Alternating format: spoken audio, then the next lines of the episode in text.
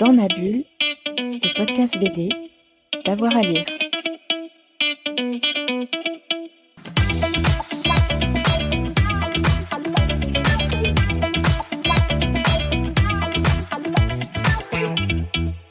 Bonjour à tous et à toutes, bienvenue dans ce nouvel épisode de Dans ma bulle, votre podcast 100% BD avec avoir à lire. Aujourd'hui, on rouvre le dossier de la science-fiction en bande dessinée, un dossier vaste, complexe, passionnant, riche dans tous ses thèmes. Mon invité a un penchant pour la science-fiction, de Crépuscule à son album euh, Le Long des Ruines. Il a aussi collaboré avec Métal Hurlant et il vient de publier cette année Le Visage de Paville, une histoire passionnante mélangeant anthropologie et science-fiction comment on invente euh, des civilisations en BD C'est la question que je vais lui poser. Jérémy euh, Perrodo, bonjour. Bonjour. Alors, je voudrais qu'on parle d'abord de votre goût de, pour la science-fiction. Vous êtes un récidiviste. Hein. Voici un nouvel album euh, dans un univers imaginaire et légèrement futuriste. comment est-ce que, pourquoi la science-fiction? Parlez-moi de ce, goût pour la SF.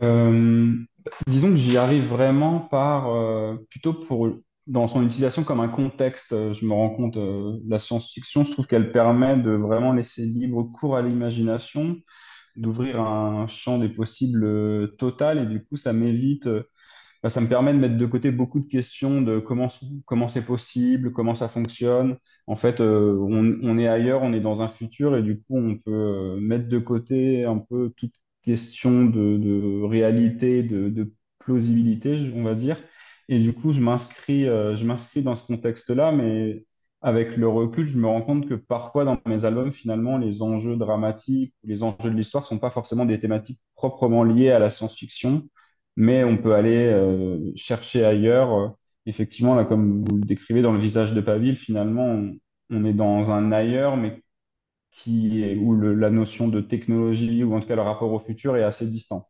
Ouais, c'est un, c'est plus le décalage finalement qui vous intéresse que le futurisme pour le futurisme. Oui, voilà, tout à fait. Bah, et puis après, j'ai quand même, je me le rends compte, j'ai ce recul-là aussi sur ce que je dessine. J'ai un attrait pour, euh, pour, euh, je dirais presque une forme de rétrofuturisme dans, dans les objets, dans la manière de, de, créer euh, des, technologies, de les dessiner. C'est vrai que je, je me dirige assez naturellement vers ces formes-là et fait que on peut considérer effectivement les livres comme des livres de science-fiction, même si euh, encore une fois, parfois, j'ai l'impression que ça va puiser euh, ailleurs et je me nourris pas exclusivement, par exemple, de, de science-fiction. Hmm, ouais, tout à fait. C'est toujours le, la, la science-fiction comme, euh, comme métaphore. Alors là, dans ce visage de, de Paville, on va suivre euh, un, un homme qui tombe, entre guillemets, par hasard sur un petit village, une civilisation un peu perdue. On est sur un archipel battu par les vents. On est, on est dans un ailleurs peu visité par euh, l'Empire, par la civilisation, avec euh, plein de, de guillemets. Il va découvrir cette civilisation. Comment est-ce que vous, vous l'avez imaginé et comment vous est venue l'idée de cet album? Euh, bah alors, j'avais, il y avait un point de départ, c'est qu'en général, mes albums naissent souvent des précédents. Et en fait, euh, Le Long des Ruines était un long périple, une, sorte d'odyssée pétrie de, de, violence et de dangerosité. Et là, j'avais envie de, de me diriger vers quelque chose de complètement contraire, raconter un récit qui se stabilise, qui reste à un endroit et euh, dans une atmosphère euh, assez, assez paisible. Euh, du coup, j'a- j'avais un peu des, images comme ça qui me trottaient en tête et qui ont un peu construit le décor. Et, aussi, très rapidement, j'avais envie de bah, parler du récit, euh, que le récit raconté soit au cœur du sujet. Et du coup, dans ce qu'induit pour moi le récit raconté, c'est qu'il y a beaucoup de choses qui se passent en- dans l'imagination de la personne qui va écouter ce récit. Et c'est, comme ça que s'est mis en place cette idée de, village reculé. Euh, on sent qu'il y a un, bah, on, l'entend et on en entend parler qu'il y a un empire à côté mais on ne le voit pas cet empire et il est euh, vraiment libre à l'imagination du lecteur. Et euh, j'avais envie voilà, de travailler sur, ce, cette chose qui est, on se concentre sur un petit endroit, mais en fait on parle de quelque chose de beaucoup plus vaste. Juste, euh, on a la vision sur un endroit précis, mais après tout le reste va se passer dans l'imagination euh, lorsqu'on entend les personnages parler, évoquer d'autres endroits qu'on ne visite pas. Euh, C'était ce paradoxe-là qui m'intéressait. Mm. Ouais, c'est une civilisation, tout du moins un, un village, un écosystème assez assez particulier avec ses propres règles, avec effectivement euh, euh, ce qu'il faut faire, ce qu'il ne faut pas faire, les endroits où on peut pas aller et ce qu'on doit faire. Comment est-ce que vous l'avez imaginé? Est-ce que cette civilisation euh, euh, là, euh, c'est le village de La Pioza, je l'ai pas encore euh, dit. Oui. Euh, c'est quoi? C'est c'est une fiche? Vous avez noté concrètement les règles euh, et combien d'habitants et comment ça se passait? Ou est-ce que au fur et à mesure du, script, vous aussi, vous avez découvert des choses? Euh, bah alors effectivement, il y a quelque chose d'assez organique dans sa construction.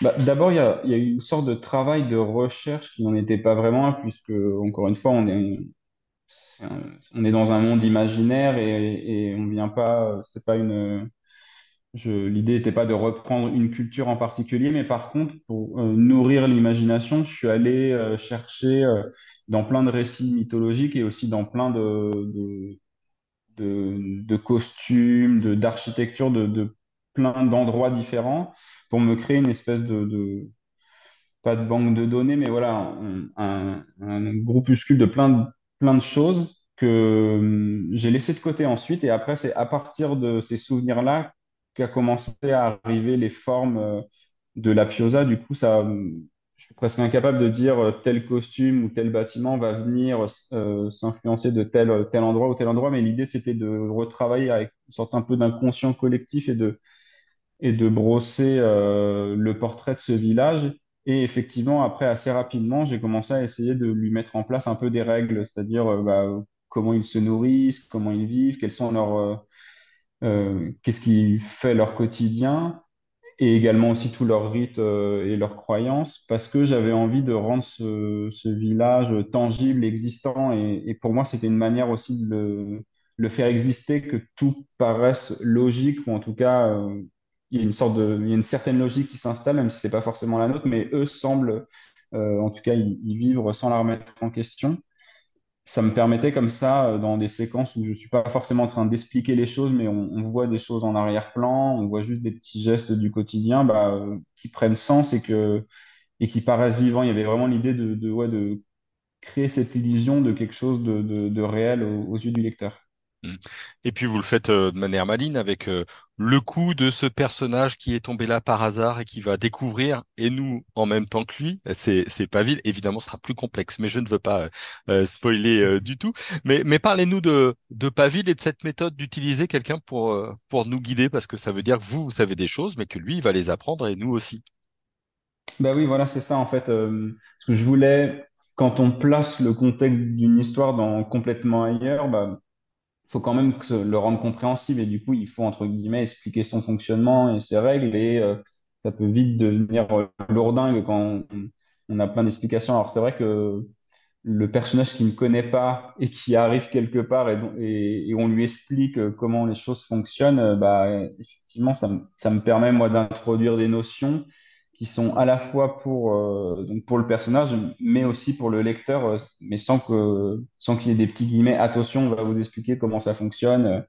Euh, du coup, ça me permet de, d'introduire à mon rythme les, les- les éléments de contexte et, et j'ai construit aussi ce récit vraiment comme un, un récit à énigme, un récit à mystère. L'idée, c'était de que à chaque instant, le lecteur, il se retrouve un peu en, bah, de la même manière que Pavil, finalement, à s'interroger, à se poser des questions. Et euh, c'est vrai que c'est un jeu d'équilibre un petit peu parce que bah, moi, je suis au courant de tout, en fait. Je, je- je connais toutes Bah les, ouais.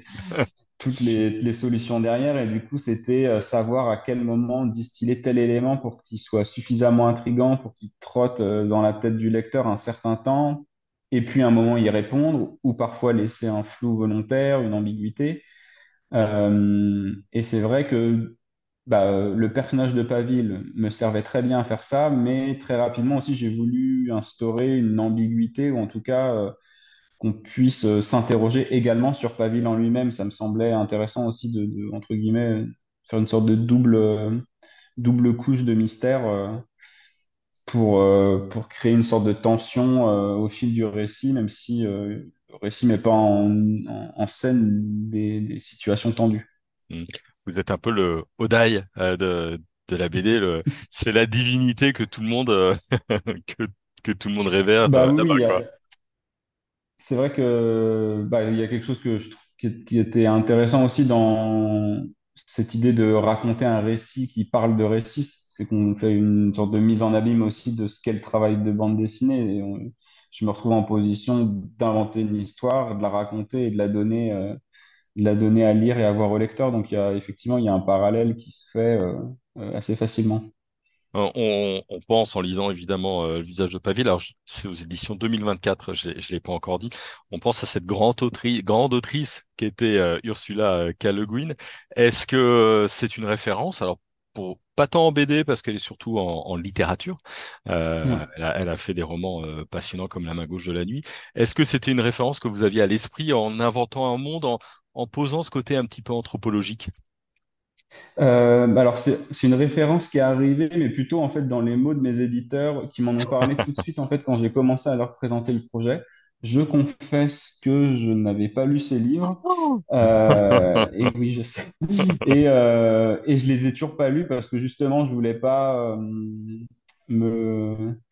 Vu que ce processus était arrivé un peu naturellement pour moi, je voulais pas d'un coup sentir sur mon épaule, puis surtout vu son travail conséquent en la matière.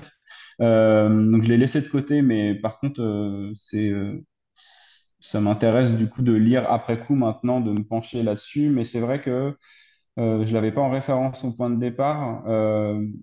Cette envie initiale, elle est vraiment née, bah, disons, quand je travaille sur une bande dessinée, la partie que je préfère, même presque plus que de dessiner, c'est cette phase initiale de création de monde, de, de partir de zéro et d'inventer un univers.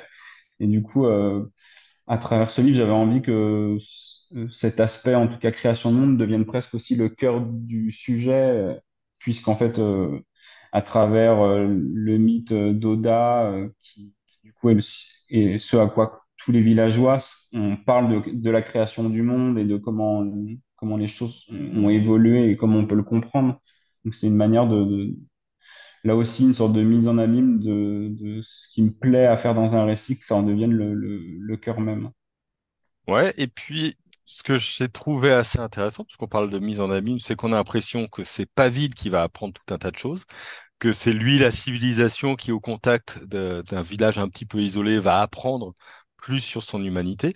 Mais ce que j'ai trouvé assez intéressant, c'est que lui aussi apprend euh, des choses finalement à ce village. Alors pas tant au village, en tout cas à l'héroïne euh, avec qui il va avoir une relation euh, et une liaison. Donc c'est un une sorte de récit inversé, quoi. C'est un peu tel esprit qu'il croyait prendre.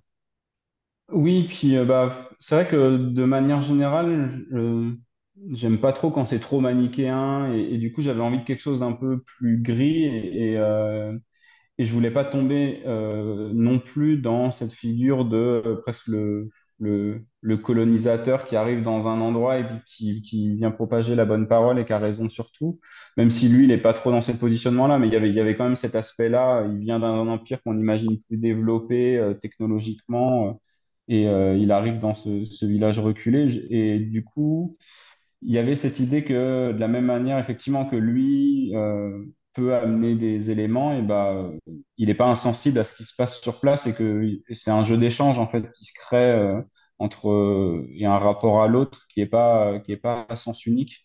Euh, et ça, ça pour le coup, ça s'est vraiment développé au fur et à mesure du récit et c'est apparu. euh, bah, quand je commençais en fait à mettre en place les, le- les différentes séquences et que je et que du coup grandissait la relation entre euh, entre Pavil et, et Yuni, cette, cette plongeuse, je me suis moi-même aussi laissé surprendre en fait par ce qui se passait et comment comment les choses avançaient. Et, très rapidement est arrivé ce ouais ce, va-et-vient. Et, euh, et c'est ce qui m'intéressait aussi, c'est comment on peut arriver avec une sorte de un bagage quoi, de, de, de connaissances, d'a priori, et comment ça peut venir s'altérer, se modifier au contact de l'autre, et quand on se retrouve aussi du coup bah, confronté à la, une sorte de réalité aussi, euh, la réalité de l'autre. Mm. On, on découvre pas mal de choses. Euh, moi, j'aime bien questionner les auteurs et les autrices sur les intentions cachées ou en tout cas inconscientes. Est-ce que vous, vous avez découvert des choses sur votre monde au fur et à mesure des aventures de, de Paville? Euh, bah, effectivement, euh, toute cette dimension de... parce qu'en fait, au début, j'étais parti vraiment sur des envies de... Il y avait quelque chose presque de très théorique, quoi, qui était euh, de, de faire un récit sur le mythe, sur cette idée de récit. Je savais que, voilà, qu'il y avait un rapport euh, au, discours, à la parole, est-ce qu'elle est vérité, est-ce qu'elle est mensonge? Donc, c'était des notions finalement très, très abstraites, en tout cas qui étaient un peu le point de départ du, du récit. Et, euh, et je me suis laissé surprendre en, créant et en mettant en place l'histoire que la place finalement de l'humain et de l'intime, euh, comment elle a, elle a ressurgi en fait dans, dans l'histoire, ça c'est quelque chose que j'avais pas forcément, bah, qui n'était pas entre guillemets dans mes intentions toutes premières et qui s'est révélé être finalement assez fondamental quand le récit s'est mis en place. Donc, euh, c'est ça aussi qui est intéressant, je trouve. Euh, on part avec, entre guillemets, une sorte d'objectif, puis en fait, quand on commence à, rentrer pleinement dedans, bah, les choses se transforment et, euh, et il y a, de nouveaux éléments qui apparaissent et qui nous semblent pertinents de, de, travailler, de, de rentrer en profondeur. Mm. Il y y a, hum, dans votre euh, dans votre album à la fois un rapport à la technologie, euh, Pavie, enfin pas Pavie, mais là, pardon, votre votre village euh, est un peu euh, euh, bloqué en termes de technologie, enfin en tout cas sur sur le mode pause, avec une une distance même par rapport à éventuellement des artefacts qui pourraient être trouvés. Euh, et il y a aussi une dimension mystique. Euh, là, là, là-dessus, vous vouliez vraiment avoir quelque chose de de très complet? Oui, bah en fait, euh, là pour le coup, c'est vraiment aussi parti sur cette idée de, euh, en fait, j'avais pris comme, comme intention de départ de, de raconter un voyage de non-voyage, de comment je peux raconter une histoire tout en restant sur place. Alors que c'est vrai que dans tous mes précédents récits, ça mettait en scène des explorations, des, des, des voyages. Et du coup, je me suis dit comment même en restant sur place, je peux donner une ampleur et je peux voyager entre guillemets. Du coup, ce voyage, il s'est fait euh, finalement à travers à travers les récits et du coup, on, va se rendre ailleurs avec l'imagination, mais aussi à travers le temps, puisque en fait, euh, sur ce, dans ce village-là, euh, sans rentrer trop dans les détails, mais il y a des traces du temps, il y a des traces du passé et du coup, ça devient des, des, des endroits sur lesquels on, on projette des, on projette son imagination également et ça se ça s'incarne totalement dans le rapport euh, aux artefacts, aux objets, mais quelque chose qui me fascine aussi en manière générale euh, à travers la ruine, c'est qu'en fait, euh, c'est un objet qui rend compte d'un passé, mais vu qu'on n'en a pas toutes les, les arcanes, entre guillemets, ben, ça devient vraiment un lieu de projection. Et ce qui m'intéressait là justement dans ces confrontations de regards, c'est qu'on peut à la fois y projeter quelque chose de, ouais, de purement euh, scientifique ou avoir un rapport ouais, euh, presque historique en disant c'est une technologie d'un ancien temps, etc. Mais, mais tout comme aussi on peut le considérer de manière beaucoup plus bah, ouais, mystique, ça peut devenir un objet euh, empreint d'une certaine magie, puisque en fait euh, tout dépend du le récit auquel on, on attache en fait cet objet et, et, ce, ce rapport double en fait selon le récit qu'on choisit, comment on considère les choses, ça c'était quelque chose que j'avais vraiment envie de travailler et qui était au cœur du, au cœur du projet. Parlez-moi un petit peu des mondes inexplorés, parce que là, on découvre euh, donc ce lieu-là, mais le long des ruines, on, on plongeait entre guillemets dans dans la psyché euh, euh, des, des, personnages. Et puis, je me souviens aussi que du côté de, Crépuscule, on allait aussi sur une planète un petit peu lointaine. Vous, l'avez dit parce que vous avez dit le archéologie. Alors, est-ce que du coup, le voyage, la découverte, euh, c'est un moteur de, votre œuvre?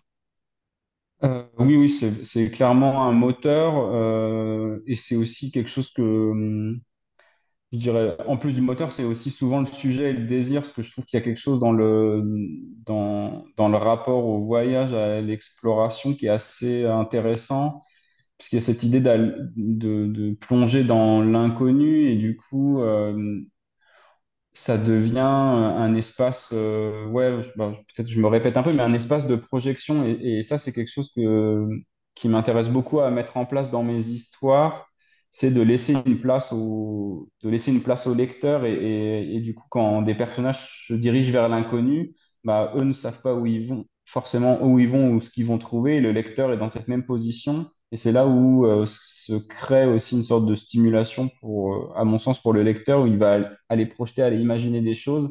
Et euh, l'idée de l'impliquer de cette façon, ça, c'est quelque chose que je trouve très intéressant. Et après, je suis très friand de, de récits mystérieux, ou en tout cas d'avoir ce rapport à l'énigme où on se pose des questions, on échafaude des théories, on échafaude des hypothèses. Et, et euh, représenter des, des histoires euh, où on va du coup s'attaquer à ces territoires euh, complètement inconnus et dans lesquels vont venir s'engouffrer toutes les théories et les hypothèses possibles. Ça, c'est un terrain de jeu que je trouve très intéressant à travailler à la fois sur l'aspect scénaristique, mais aussi sur le dessin, en fait, finalement, parce qu'il y a plein de choses à, plein de choses à imaginer, plein de choses à, à faire et, et ça, c'est quelque chose que je, pour le coup, on revient à un plaisir pur de dessin, mais de, voilà, d'avoir une sorte de feuille blanche et de pouvoir venir, euh, même si on vient intégrer des choses euh, qui peuvent être plus rattachées au réel, mais elles viennent s'hybrider, se croiser avec d'autres éléments. euh, je me sens beaucoup plus à l'aise dans, dans, dans un territoire vierge où, juste l'imagination va construire les choses que de m'inscrire dans un cadre réel où il y aurait une sorte de, il y aurait des règles préétablies de, à respecter. Il y a, ouais, il y a quelque chose de très stimulant euh, à se, à plonger dans, dans, dans ce genre de territoire euh, pas encore découvert. Hum, comme euh, finalement l'inconnu comme révélateur et des personnages, mais en même temps aussi des, de l'auteur et des lecteurs et des lectrices, quoi. Ouais, tout à fait. Exactement ça. Bon, Euh, ce, visage de, de Paville est, un gros album, très joli. Euh, vous avez mis combien de temps à le, faire, hein, qu'on se représente, euh, nous autres qui lisons vos, albums?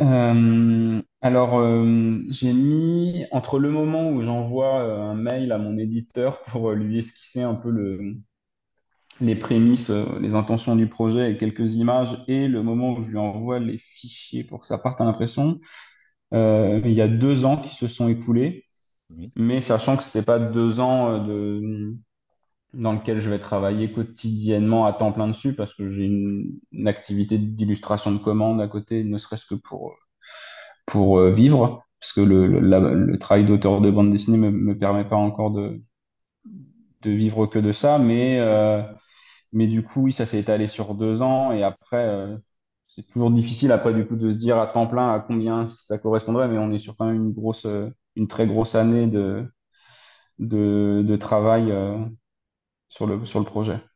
Il vient de sortir, hein, euh, je, je dévoile un secret, nous sommes le 19 septembre, il est sorti il y a 4-5 jours en, en maintenant. Comment est-ce que vous vivez cette période? Ça y est, vous avez pu travailler dessus, vous avez terminé les dessins, c'est imprimé, c'est dans les mains des lecteurs et des lectrices. Comment ça se passe, ça? Euh, bah, c'était un moment que j'attendais avec beaucoup d'impatience parce que le, le hasard de calendrier d'impression a fait que j'ai reçu le livre euh, assez tôt, en fait, dès le, dès le mois de juin. Euh, et du coup, en fait, il était dans mes mains, mais il n'était pas en librairie et euh, ça a été très long pour le coup attendre, alors que d'habitude, en fait, je reçois le livre quasiment au moment où il va bientôt être en librairie. Euh, donc, je suis très content de pouvoir, de pouvoir euh, le savoir euh, se disséminer euh, auprès des lecteurs. Et puis là, du coup, dans le cadre de sa promotion, c'est toujours, bah, toujours marrant, un album du coup, qui a été fini un, peu plus tôt, de, de replonger finalement dedans en en reparlant, etc. Et, mais à la fois, c'est un moment qui est intéressant parce que du coup, on prend aussi pas mal de recul sur ses intentions. Une- il y a une sorte de relecture un peu en, second temps de, ce qu'on a pu produire. Donc, euh, non, non, c'est un moment, euh, c'est un moment très chouette. Et puis là, pour l'instant, j'ai pas, eu que quelques expériences de, festival et, le lancement du livre. Mais euh, là, devant moi, après, là, j'ai une série de, signatures en librairie. Donc, d'aller au contact aussi des lecteurs, c'est un c'est un, un super plaisir. Et puis, d'autant plus que j'en ai souvent qui, me disent venir parce qu'ils ont lu les précédents. Donc, il y a, quelque chose d'assez agréable à se dire, euh, c'est bon, je les ai pas perdus en route. Ils, continuent de me suivre, même si c'est des, des récits indépendants. Mais il y a l'idée de... Parce que je- j'essaye de... C'est des récits indépendants, mais je, je- j'essaye de construire quelque chose euh, un peu euh, qui, qui se répond et du coup de, voir que ça puisse... faire écho à d'autres personnes, c'est très stimulant. Bon, super. En tout cas, on va conseiller euh, bah, cette bonne lecture qui était le visage de Pavide, qui est le visage de Pavide aux éditions euh, 2024. Merci beaucoup, Jérémy. Merci à vous.